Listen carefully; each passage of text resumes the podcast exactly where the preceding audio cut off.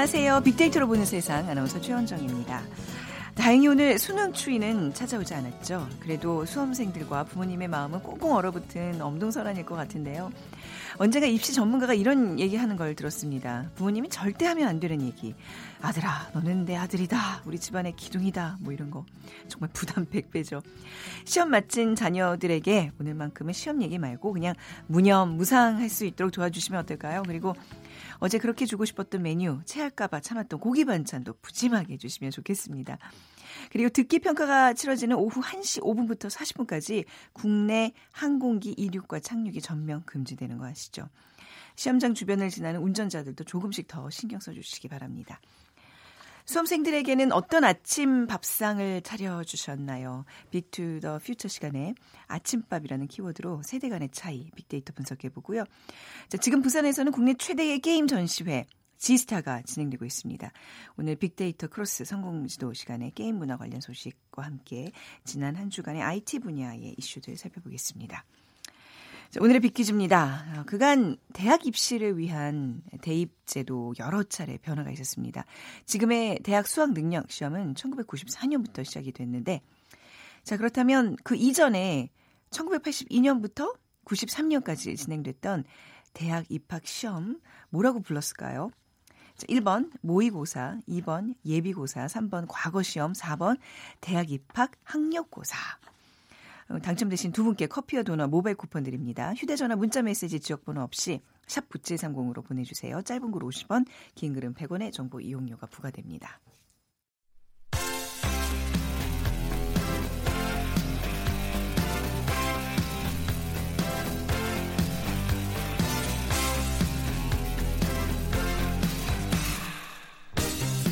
트렌드는 10년마다 반복된다. KBS 1라디오 빅데이터로 보는 세상. 빅투 더 퓨처.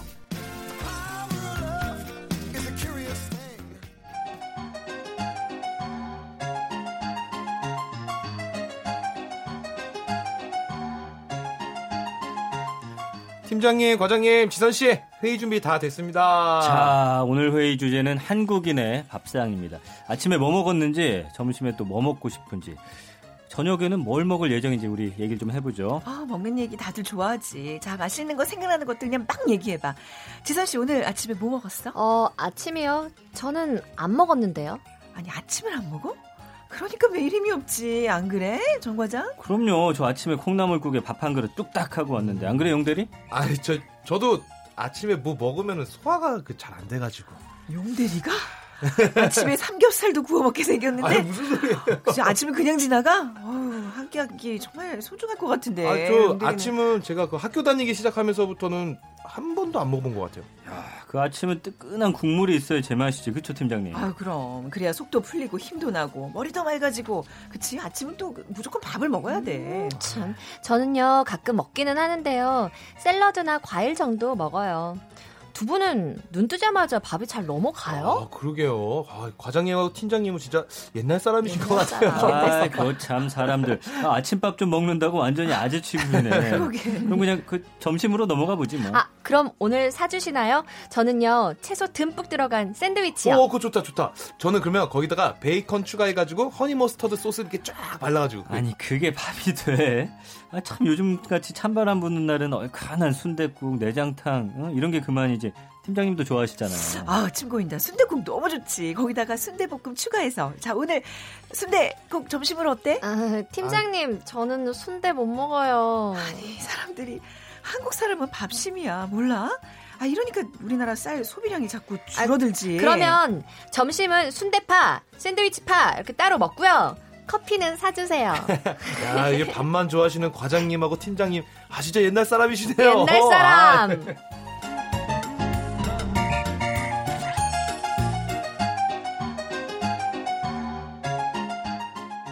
네, 오늘 KBS 성우실의 김용 씨 그리고 신입사원 역에 성우 이지선 씨가 수고해 주셨습니다. 자, 빅투더 퓨처 빅커뮤니케이션 전민기 팀장과 얘기 계속 나누겠습니다. 안녕하세요. 네, 반갑습니다. 네. 전민기입니다. 아침 드세요? 저 안 먹어요. 아, 저도 사실. 아, 근데 뭐 아침 먹는다고 옛날 사람 얘기 듣는 건 진짜 좀 억울하네요. 그쵸, 네. 예. 오늘 밤 얘기 나눠볼 텐데. 맞습니다. 외식 댓글하는 사람들이 늘고 있다는 데이터가 있죠. 네, 보건복지부하고 질병관리본부가 11일에 발표를 했습니다. 2017년도 국민건강 영양조사 결과를 보니까 우리나라 국민의 하루 1회 이상 외식률은 32.6%, 2008년에 24.2%였는데 굉장히 크게 늘었죠. 네. 그리고 아침 식사 결식률, 그러니까 아침 식사 안 하시는 분들이 계속 증가하는 가운데 집밥이 아니라 뭐 음료라든지 과일, 용기, 면 이런 편의식품으로 에너지 섭취하는 비중도 크게 늘고 있습니다. 특히 남자가 훨씬 높아요. 남자 외식률이 41%, 여자가 음. 어, 23.8%고요. 그러네. 훨씬 높네요. 예. 음. 하루 에너지 섭취량 중에서 가정식을 통해서 섭취하는 비율이 38.3%로 뭐 여전히 높은 편이지만 2005년에는 58.6%였단 말이죠. 네. 예, 굉장히 많이 감소한 거고. 그러니까 결론적으로 한국인 3명 중 1명은 하루에 한 번 이상 음. 밖에서 먹는 것으로 예, 이렇게 나타났습니다. 그리고 외식 통해서 섭취하는 에너지의 비중이 2005년 20.9%에서 지난해 29.5%로 증가했고요. 편의식품을 통한 섭취량 비율도 10.2에서 24.8%로 네. 굉장히 많이 증가했습니다. 그뭐 뭐 평균일 텐데 통계라는 게 네. 제 어떤 생활 습성이랑 굉장히 비슷하네요. 저도 그래요. 데이터에 예. 맞춰 살고 있네요. 맞습니다. 제가 예. 아침을 먹지 않는 분들도 많이 늘어나고 있을 거예요. 그러니까 아침 식사 결식률이 2005년 19.9%에서 네. 계속 높아져서 지난해 27.6%. 어, 그러니까 아침 식사로 섭취하는 에너지 비율도 21.2에서 15.9로 감소했거든요. 네. 그러니까 국민의 거의 3분의 1 가까이는 뭐 아침을 아침에. 이제는 안 먹는다 음. 자연스럽게 예, 이런 추세인 거죠. 네. 그리고 식사의 내용도 이제 뭐 아까 젊은 친구들은 샐러드 뭐 샌드위치 뭐 이제 이런 거 많이 먹는다 그러는데 아무튼 네. 아 저기 식사 내용도 좀 많이 변하고 있는 것 같아요. 많이 바뀌었어요. 네. 뭐 저는 사실 칼로리 계산 안 하는데 요즘 예. 친구들은 칼로리도 다 막 계산하고 그러잖아요. 음. 그러니까 하루 에너지 섭취량이 남자가 2,239kcal, 여자가 1,639kcal인데 네. 이게 예년하고는 비슷한 수준인데 먹는 거는 좀 많이 변한 거죠. 네. 그래서 에너지 섭취량 중에서 지방이 기여하는 비율이 2005년에 20.3이었는데 지난해 22.5로 증가했고요. 탄수화물이 64.2에서 62.4로 음. 감소했습니다. 이제 나트륨 섭취 비율은 183.2%. 네. 그러니까 어 이건 하루 어 먹어야 되는 음. 양보다 한두 배 가까이 먹는 거죠. 그러니까 나트륨을 좀 많이 먹고 있고 네. 곡류 섭취량이 2005년 315g에서 지난해 289g으로 감소했고 네. 육류가 이제 90에서 116g으로 늘었어요. 음료도 62에서 207, 한 3배 이상 늘어서 전체적으로 보면은 네. 짜게 먹고 음. 탄수화물 밥을 좀 적게 먹고 네. 고기는 많이 먹으면서 음료수도 또 많이 사 먹는 네. 이런 추세가 된 겁니다. 밥은 점점 줄고 뭐 면이나 빵 종류로 탄수화물을 좀 대체하는 사람들이 주변에도 많잖아요. 맞아요. 근데 아우 아까도 뭐 밥심 얘기했지만 뭐 요즘 그런 표현 쓰나요? 밥심으로 살아가야지 이런 얘기 어, 잘안 하는 거 젊은이들한테는 무슨 소리냐고 할 수도 있을 것 소리예요? 같아요. 그게 그럴 것 같죠. 왜냐하면 네. 쌀밥 대신에 빵, 면, 음. 샐러드를 주식으로 삼는 사람이 늘고 있는 거거든요. 그래서 네. 이제는 밥심 아니라 뭐 빵심, 면심, 풀심 이렇게 불러야 되지 않을까 싶은데 어, 빵, 밥 대신에 빵, 면, 간편식 주식 삼는 사람들이 많아지면서 이제는 사실은 밥심이다 이런 말은 네. 이제 통하지 않을 것 같아요. 네. 네. 근데 사실 그 쌀에 영양소가 굉장히 많다면서요. 그냥. 밥 한 공기만 네. 먹어도 굉장히 정말 든든하다는 그런 의미일 텐데 밥심이라는 게. 근데 아무튼 뭐 밥을 조금 덜 먹으면서 쌀 소비량이 매년 최저치를 경신하고 있어요. 네, 2017 양곡 소비량 조사를 보니까 지난해 1인당 연간 먹은 쌀 소비가 량이 61.8kg인데 네. 이게 이제 역대 최저예요. 그러니까 1980년 쌀 소비량의 절반이 안 되는 겁니다. 음. 그때 당시 120kg 넘게 먹었거든요. 그래서 1인당 하루 쌀 소비량이 169.3g. 밥 한 공기가 이제 한 90g 정도 된다고 하니까 하루에 네. 두 공기를 채 안 먹는 거죠. 어, 네. 그 20년 전이 이제 1997년인데 이때 보면 280.6g이거든요. 네. 한 공기 이상 줄었고요. 아, 예. 이제 뭐 집 나간 밥심 같은 경우는 이제 밥 공기 크기로도 우리가 체감할 수 있는데 밥 공기가 점점 작아지고 있는 건 작아져요. 네. 예, 이 고향 가서 어머님이 주시는 밥 네. 거기 담긴 거 다 먹기 네, 힘들더라고요. 예전에 그래서 정말 고봉밥으로 이렇게 맞아요. 주셨는데. 그러니까 지금 현재 밥 공기 용량이 한 네. 300cc 되는데 1975년엔 450cc였단 말이죠. 예. 그러니까 30% 이상 줄었고 음. 미국 그릇 브랜드에서도 한국 식생활에 맞춰서 450ml 대신에 330ml. 그러니까 네. 밥도 이제 한 3분의 1 공기 정도는 덜어냈다 보시면 되겠습니다. 예. 아, 저도 정말 모락모락 그 맛있는 쌀밥 먹은 지가 꽤 언제 먹은지 기억이 아예 안 날. 정도인데요. 네. 어. 저도 꼭 덜어내고 먹거든요. 네. 예. 먹을 게 아무래도 좀 다양해져서 그런 거겠죠. 그런 것 예. 같아요. 시대의 변하고 건강과 영양에 대한 관심도 높아지고 아무래도 많이 안 먹어도 영양분을 다양하게 얻을 수 있고 뭐 먹을 것도 다양하다 보니까 그런 것 같고요. 네. 일단 또 뭐 워라벨이라고 하는 것도 쌀밥 의존도를 낮추는 원인 중에 하나가 된 것 같고 쌀밥 위주의 식단이 아무래도 좀 식사 시간이 오래 걸리고 여럿이 네. 어울려 먹어야 하는 일이 많다 보니까 음, 요새는 뭐 카페에서 커피 샌드위치 샐러드로 혼자서 간단하게 업무 먹고서 아 밥 네. 먹고서 업무하거나 아예 그냥 쉬는 사람들이 늘어났거든요. 예. 그러니까 좀 간단하게 먹는 문화가 좀 퍼지면서 네. 다양한 그런 음식들 그리고 샐러드라든지 좀 건강식 찾는 사람들이 늘면서 음. 아무래도 좀 밥 먹는 양이 줄어들고 있습니다. 아, 근데 갑자기 밥 얘기하니까 그 모락모락 흰 쌀밥에 요즘 네. 이제 한창 나오는 무슨 어리굴젓 같은 거 얹어가지고 맛있겠다. 너무 먹고 나 지금 머릿속에 지금 이렇게 아. 온통 그 생각만 하고 있어요. 아. 갑자기 그러네요. 아 진짜 예전에는 왜 민기 씨도 학교 다닐 때 그런 거 했는지 모르는데 이 부르이웃돕기 한다고 집에서 쌀, 쌀 퍼갔어요. 어 네. 하셨죠 네, 비닐봉지에 묶어서 요만큼 이제 네, 주먹 맞아요. 음. 크게 맨날 이렇게 모아서 또 이, 이웃 돕고 이랬었는데 음 아무튼 뭐 쌀하면 좀 어떤 그런 상징이 있는 것 같아요. 근데 네. 요즘 그런 한국 사람들은 그런 밥심 아닌 무슨 힘으로 살아가고 있을까요? 한 신문사가 성인 남녀 1000명 대상으로 예. 음. 이 설문 조사를 했더니 네. 밥 대신에 면을 먹는다가 37.45% 예. 가장 많았고요. 그다음이 빵 20.56%, 고구마, 감자, 과일 같은 자연식이 14.38%, 고기 10%, 시리얼 6%, 네. 선식이나 쉐이크 같은 간편 영양식도 5%, 샐러드도 5%. 네. 네, 이렇게 나왔습니다. 어, 그것도 이제 남녀 구분도 좀 있죠. 네, 그러니까 예. 비만 치료하고 지방 흡입 의료기관이 네. 상담 내역 분석 결과를 토대로 발표를 했거든요. 그래서 이번 리포트가 지난 3월부터 약 6개월 동안 식사일기 앱이 있는데 네. 이걸 서- 사용 중인 성인 남녀 한 700여 명을 대상으로 해가지고 하고 또 상담 내용 1000건 함께 이제 분석을 했더니 남녀 간의 차이가 있었는데 어, 식이 영양 상담할 때 영양사의 조언은 남녀 모두 이제 상위 1, 2% 1, 2위가 섭취량 단백질이었어요. 그러니까 네. 남성은 탄수화물하고 과일, 육류에 대한 영양사 조언이 여성에 비해 많았고요. 네. 남성 대상으로 이제 영양사가 가장 많이 언급한 단어 상위 4위가 탄수화물이었고 과일, 육류. 음. 그러니까 남성이 여성보다 어떤 체중보다 체형에 더 관심을 갖고 네, 있다라는 네. 거예요. 그래서 음. 근력 향상을 음. 위한 식단 조언을 많이 요청했기 때문에 네. 이런 단어들이 좀 많은 것으로 분석이 어, 됐습니다. 그러니까 좀 고기 단백질 섭취하고 운동하고 뭐 이래야 좀 근육이 좀 생기는 거잖아요. 맞아요. 그죠? 예. 그래서 남성들이 특히나 이제 단백질을 극도로 많이 섭취하려는 경향이 있었어요. 예. 그래서 어, 뭐 저지방 고단백 육류인 닭가슴살, 사태살 부위 등을 선택해서 끼니별 적정 허용량을 섭취하는 게 어, 좋다 이런 조언들이 많이 나간 걸 보니까 네. 이제 남성들은 주로 이런 음, 저지방 고단백 네. 음식들을 좀 찾는 것으로 나타났습니다. 음, 저도 이번에 건강 검진 해 보니까 좀 단백질 섭취가 좀 부족하다는 아, 그래요? 있더라고요. 예, 예, 예.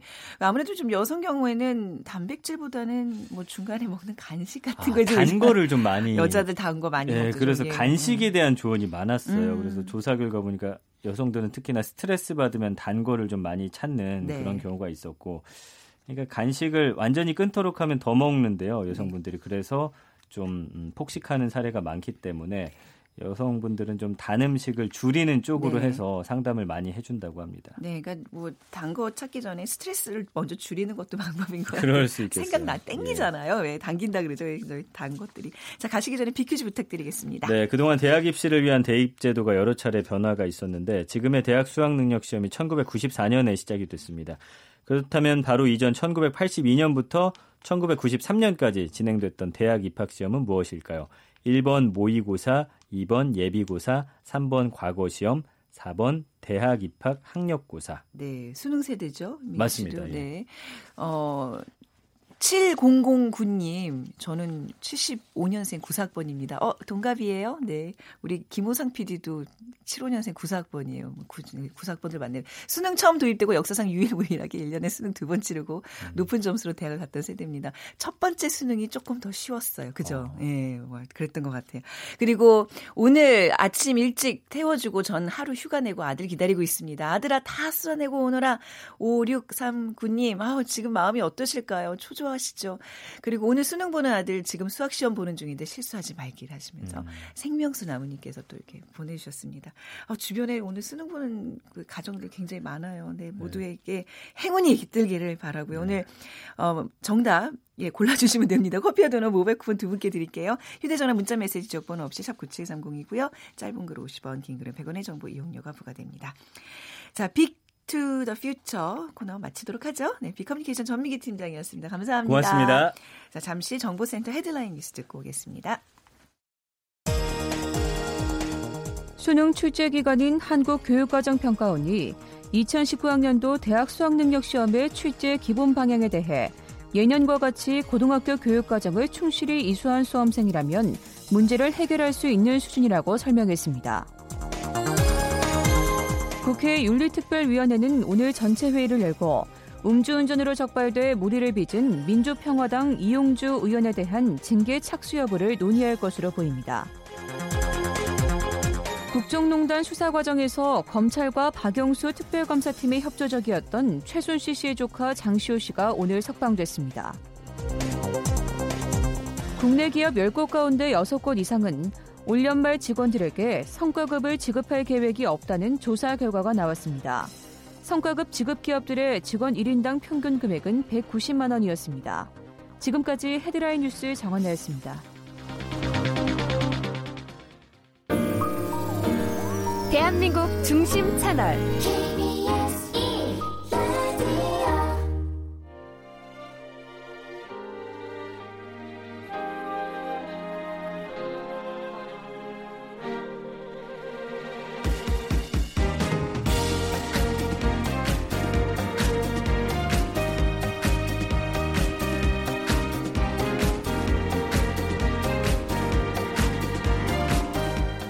박희준의 성공지도 시작하겠습니다. 저는 연세대학교 산업공학과 교수 박희준입니다. 4차 산업혁명이 본격적으로 빅데이터로 본 세상과 KBS 일라디오 박희준의 성공지도가 만났다. 미래를 읽는 힘을 키우는 시간. 빅데이터 크로스 성공지도. 연세대학교 산업공학과 박희준 교수 나오셨어요. 안녕하세요. 네, 안녕하십니까. 네, 자, 빅데이터 크로스 성공지도 오늘 예. 먼저 IT 업계 소식부터 살펴보겠습니다. 예. 오늘부터 이번 일요일까지요. 국내 최대 게임 전시회죠. G스타가 이제 진행이 됩니다. 네. 올해는 G스타가 부산에서 어, 개최되는데요. 올해로 이제 10년째를 맞이하고 있고요. 그래서 뭐 온 오프라인 상의 다양한 지금 이벤트가 준비되어 지고 있는데 특히 뭐 게임 산업에 관심이 있거나 음. 새로 출시되는 게임에 관심이 있으신 분들은 에, 주말에 부산을 한번 다녀오셔도 좋을 것 같습니다. 네. 자, 그다음에 이제 에, 과기정통부 장관이 선언을 했습니다. 그동안 이제 국내에서 5세대 이동통신 상용화를 언제 할 것이냐에 대해서 굉장히 논란이 많이 이어졌었는데요. 네. 못 박았죠. 이제 12월 1일 어, 국내 네. 최초로 5세대 이동 통신 상용화 하겠다라고 이제 음. 못을 박았고요. 사실 그동안 뭐 하웨이 통신 장비 선정 등 관련해서 여러 가지 잡음도 있고 어, 문제가 있었습니다만은 이제 뭐 12월 1일부터 어, 상용화를 한다고 선언했으니까 네. 이제 이렇게 됐으니까 이제 모든 준비를 좀 차분하게 어. 해야 되지 않을까 싶기도 하고요. 그럼 곧 우리 휴대전화도 이제 다 업그레이드해서 5G 기종들이 나오겠네요. 이제 내년에 이제 출시가 될 텐데요. 내년쯤. 아마 음. 오세리 이동통신이 상용화되면서 뭐 자율주행차와 같은 그런 네. 혁신적인 서비스들이 수년 안에 음. 이제 상용화될 것이다 하는 예측들이 많이 나오고 있습니다만은 네. 지금 스마트폰 사용하시는 우리 시장의 일반 소비자들은 네. 아마 지금 오세대 이동통신이 상용화된다고 해도 그 변화를 바로 체감하기는 어려우실 것 같고요. 음, 네. 그리고 지금 사용하는 대부분의 서비스들이 사실은 에, 그렇게 속도의 느림을 잘 인지하지. 못하거든요. 뭐더 그래서 좋아질 필요가 없다는 예. 생각을 항상 저는 하거든요. 네. 그래서 내년쯤이면 오세리 이동 통신에 에, 최적화된 네. 그런 이제 스마트폰들 출시가 될 것이고요. 음. 가상현실 관련해서도 그렇고 많은 지금까지 우리가 경험해 보지 못했던 네. 그런 혁신적인 서비스들을 한 내년 하반기쯤이면 하반기. 우리가 시장에서 만날 수 있을 것 같습니다. 그렇군요. 예. 자, 오늘 자세히 볼 이슈는 어떤 거죠? 오늘 뭐 이제 그 지스타 얘기도 했었고요. 네. 게임 문화에 대해서 좀 살펴볼까 합니다. 음, 네, 게임 문화라 뭐 게임 문화도 워낙 지금 빠르게 변화하고 있기 때문에 네. 말이죠. 우리야 뭐 전자 오락실 세대 아닙니까? 예. 동전 몇 개 부모님한테 꿔서 가면 예. 하루 종일 놀았던. 네. 동전을 구워서 가셨군요. 저는 이렇게 경대 위에 놓여져 있는 거를 잠깐 제 네. 의미로 빌려서 가져가게 됐는데. 아이 뭐 그냥 타는 거죠, 예. 돈은. 네. 전자 오락실이 사실 1970년대 이제 네. 에, 전자 상가를 중심으로 이제 형성이 됐었는데요. 일본 개발사의 게임을 대량으로 이제 복제해서 네. 사실은 공급을 했습니다. 그래서 70년대 말부터는 무허가로 영업을 하는 전자 오락실이 급증을 했었고요. 근데 당시에 보면은 그 전자 게임 수입 과정에서 네. 일본 폭력 조직하고 국내 폭력 조직이 또 연계가 되면서 네. 사실은 굉장히 또 사회적 이슈가 되었던 부분도 있었고요. 음. 어쨌든 간에 에, 게임장은 급속적으로 이제 네. 확산이 되어졌고 사실 그때는 그 오락실을 제대로 관리할 수 있는 우리가 법 제도가 없었어요. 네. 그래서 정부 입장에서도 여러 가지 유통이나 그런 업장 영업에 불법적인 요소들이 많이 있었음에도 음. 사실은 이제 묵인을 했었죠. 하지만 문제는 뭐였냐면 그 게임 자체보다는 그 게임을 즐기는 공간, 그러니까 네. 전자 오락실의 관리가 제대로 되지 않다 보니까 네. 에, 청소년들의 탈선 맞아요. 에, 현장으로 이제 인식이 많이 됐었죠. 불량한 아이들 모이는 곳이라고 못 가겠죠, 보통 부모님들이. 네. 예. 그랬지만 뭐 청소년들은 여전히 이제 전자 오락실을 많이 찾게 됐고요. 네. 에, 그러는 과정에서 어 이제 법이 생겨났습니다. 아. 하지만은 뭐 그러한 법을 통해서 전자 오락실이 관리되지는 못했었고요. 네. 하지만 그렇게 법을 만들 면서 또 한편으로는 전자오락 실이 줄는 것이 아니라 오히려 전자오락 실이 성장하는 음. 그런 이제 계기가 되는데 여러분 뭐 자동차 경주, 벽돌 격파, 네. 인베이더 뭐 이런 게임들 기억하실 거고 아마 진행자분은 갤라거. 네, 그게 이제 갤러거. 예, 1980년대 네. 소개된 게임이죠. 그래서 네. 전자오락실 하면 이제 갤라거 갤러그를 갤러그. 예, 갤러그를 떠올리시는 분이 많을 텐데 테트리스, 뭐 예. 예, 팩맨 이런 거 예, 그렇죠, 쭉 다 추억의 맞습니다. 게임들이네요. 네. 그러면서 이제 80년대 후반, 90년대 초반부터 이제 국내에서도 개인용 음. 컴퓨터 PC 시장이 네. 굉장히 확산이 되면서 이제는 더 이상 전자 오락실에서 게임을 즐기지 않고 어 집에 가정 내에 있는 음. 혹은 그 PC 방에 있는 PC 게임 중심으로 이제 게임을 즐기는 문화가 또 확산이 됐었고요. 네. 그와 즈음에서 그 콘솔기 음. 게임기죠. 게임기에 의한 시장도 굉장히 급성장을 했는데, 근데 또 한편 아까 말씀하신 것처럼 최근에는 이제 스마트폰 사용자들이 늘어나면서 음. 모바일 게임 중심으로 이제 게임 시장이 급속하게 이제 확산이 되고 있죠. 네, 확실히 이게 이제 음, 음지에서 양지로 양성화된 게 느끼는 게 e스포츠 플레이어를 예. 양성하잖아요. 국가 그렇죠. 차원에서. 지난 아시안 게임의 아시안 정식 게임에, 종목으로 네. 채택이 됐었고요. 네. 근데 이렇게 게임 문화가 쭉 변해온 것을 보면 초기에는 게임을 즐기는 장소에 대한 문제가 있었는데 음. 네. 최근에는 그 게임을 즐기는 장소보다는 게임 자체의 중독이 또 우리 아. 사회에 논란이 되고 있고요. 그러니까 그렇죠. 네. 게임을 바라보는 우리 사회 시각도 네. 조금씩 바뀌어가는 것 같습니다. 이 게임이라는 게 예. 약간 인간의 본능인가요? 어린이들한테 왜 게임기를 갖다 주면 너무 열심히 하잖아요. 이게 그렇죠. 어디서 시작된 걸까요? 그러니까 게임이 어디서부터 네. 시작이 됐느냐? 그 여러 가지 뭐 설들이 있습니다만은 네. 첫째는 이제 그 일상 생활에서 유래되었다는 가설이 있어요. 음. 그러니까 에, 원래는 이제 본래 에, 많은 우리가 생존을 위해서 네. 에, 수행했던 활동들을 문명 수준이 높아지면서 더 이상 그것을 생존을 위해서 할 필요가 없어진 것들 네. 이런 것들을 이제 에, 우리가 게임 삼, 아, 즐거움 삼아서 놀이로 즐긴다는 또 학설이 하나 있고요. 음. 네. 그런 학설이면 다트 게임이나 경마 뭐 카드놀이 음, 이런 네. 것들을 둘 수가 있을 것 같고 그다음 둘째로는 이제 군사 훈련에서 유래됐다는 또 군사 설이 있습니다. 예. 네. 그러다 보니까 뭐 석전, 궁술, 창던지기, 투포 음. 뭐 이런 것들 아까 말씀하셨던 뭐 스포츠 어, e스포츠 얘기를 했지만은 네. 스포츠도 이제 게임으로 볼 수 있는 관점이 있으니까요. 그래서 이제 군사 훈련에서 또 비롯됐다는 것도 있고 또 하나는 놀이와 게임의 기원은 종교적 재래 의식과 관련됐다는 네. 가설도 있습니다. 그래서 고대인들 뭐 줄다리기라든가 음. 힘겨루기라든가 풍년 다산을 이제 성취하고자 했던 여러 네. 가지 예, 모방적 주술 행위 등이 이제 게임으로 음. 발전했다는 설도 있고요. 근데 지금 게임이라는 게 우리가 많이 사용하고 있지만 이게 어떻게 정해야 될까 좀 모호한 부분이 있어서 제가 네. 국어 사전을 한번 찾아봤거든요. 국어사전을 찾아보니까 규칙을 정해놓고 승부를 겨루는 놀이 이렇게 네. 정의가 되어져 있고요. 그리고 브리타니커의 세계 백과사전을 봤더니 에, 오락의 보편적인 형태, 일반적으로 기분 전환이나 기분 유흥을 전환. 위한 음. 재반 활동이 포함되며 흔히 경쟁이나 시합을 수반한다라고 네. 이제 정의가 되어져 있었습니다. 그 군사 훈련에서 유래됐다는 가설이 왜 최근에 최근은 아니지만 이제 조선 후기까지 예. 우리 투석이라고 저는 그 그렇죠. 얘기 듣고 노- 놀랐는데 실제로 돌을 사람들한테 맞춰서 던져가지고 쓰러트리는 놀이를 굉장히. 예 나라에서 대대적으로 했었다 그러더라고요. 그래서 투석 놀이를 할 때 많은 사람들이 사망을 했다는 그런 기록들도 있어요. 그러니까 이게 어떻게 보면 그런 어떤 좀 야만적인 예, 놀이들이 그 우리 게임 보면 이렇게 누굴 죽이고 전쟁 놀이들을 많이 하잖아요. 예, 그렇죠. 폭력성이 또 문제가 되기도 음, 하죠. 네, 이제 예. 아무튼 군사 훈련에서 유래됐다는 가설을 좀 눈여겨 좀 봤습니다. 앞으로 이런 게임 문화들이 어떤 방향으로 좀 진화 진화된다고 봐야 예, 예. 될까요? 진화될까요? 네. 사실 뭐 지금 그 세계 보건 기구도 게임을 이제 중독으로 등재하는 질병으로 등재하느냐에 아, 질병. 대한 논란은 계속 어, 이어지고 있는데 예. 그 뭐 국내에서도 특히 오늘 이제 수능 날입니다만 네. 입시생들 가장 또 학부모로서. 고민했던 부분이 또 게임이 아니었을까 싶기도 시커멓게 좀. 해주세요, 그만큼. 근데 지난 세 달간 소셜 데이터를 음, 분석해 보니까 네. 여전히 부정적인 견해보다는 게임에 대해서 긍정적인 견해를 많이 가지고 있는 것 같아요. 네. 50% 정도가 긍정적인 에, 음. 표현을 했고요. 그다음에 24% 정도가 이제 부정적인 단어를 통해서 게임을 묘사를 했는데 연관성이 높은 단어들을 살펴보니까 돈, 친구, 모바일, 방송과 같은 단어들이 올라와 있더라고요. 그래서 음, 돈, 네.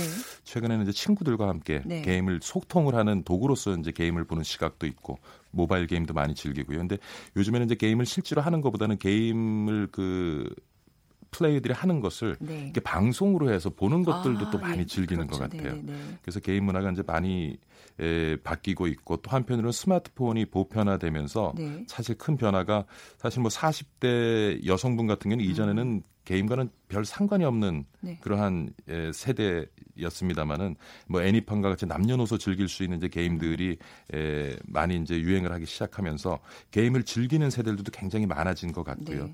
그리고 40대 같은 경우에 이제 시간이 없지만 여전히 즐길 만한 뭐 즐길 거리를 찾다 보니까 음. 그때 그때 짬을 내서 할 수 있는 그런 아주 캐주얼하고 간단한 네. 모바일 게임도 최근에 와서 좋은 반응을 얻고 있는 것 같습니다. 네, 부산에서 지금 뭐 아주 큰 게임 어떤 그 전시회가 열린다고 하는데 지스타라 그러셨죠. 예, 예. 사실 지금 제일 잘 나가는 어떤 연예인들, 제일 그 홍보료 모델료가 제일 많이 피- 필요로 하는 사람들이 게임 맞습니다. 광고를 하잖아요. 예, 그만큼 맞습니다. 이 산업이 얼마큼 예. 지금 발달하고 이 우리나라에서 차지하는 비중이 큰지를 여실히 보여주는 것 같은데요. 저는 뭐 게임에 대한 또 이런저런 뭐 유래까지 한번 또 알아봤습니다.